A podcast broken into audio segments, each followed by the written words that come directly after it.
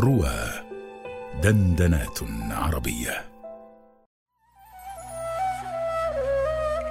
عطائيات مع طه الصوري على رواه.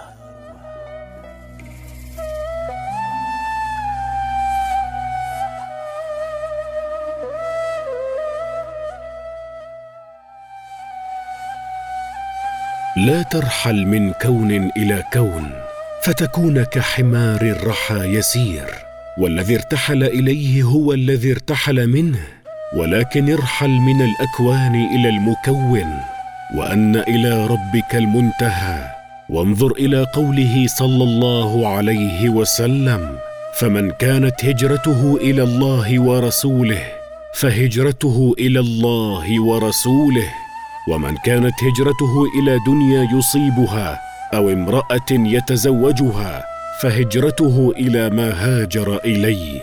فافهم قوله عليه الصلاة والسلام وتأمل هذا الأمر إن كنت ذا فهم.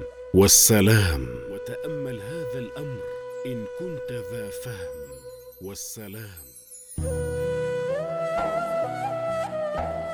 أي لا تطلب بأعمالك الصالحة عوضا ولو في الآخرة فإن الآخرة كون كالدنيا والأكوان متساوية في أنها أغيار وإن وجد في بعضها أنوار.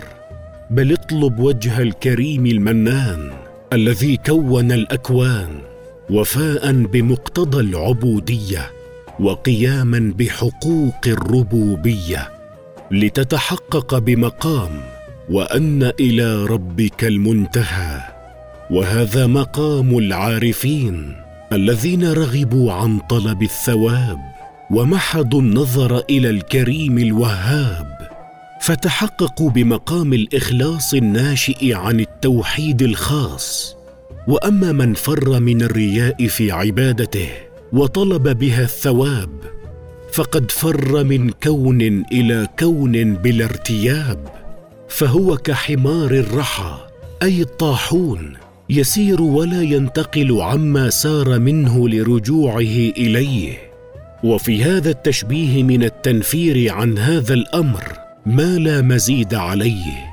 وانظر إلى قوله صلى الله عليه وسلم في الحديث الصحيح إنما الأعمال بالنيات. وإنما لكل امرئ ما نوى فمن كانت هجرته إلى الله ورسوله اي نيه وقصدا فهجرته إلى الله ورسوله أي وصولا. فلم يتحد الشرط والجزاء في المعنى فقوله فهجرته إلى الله ورسوله هو معنى الارتحال من الأكوان إلى المكون وهو المطلوب من العبد. وقوله فهجرته إلى ما هاجر إليه هو البقاء مع الأكوان وهو المنهي عنه.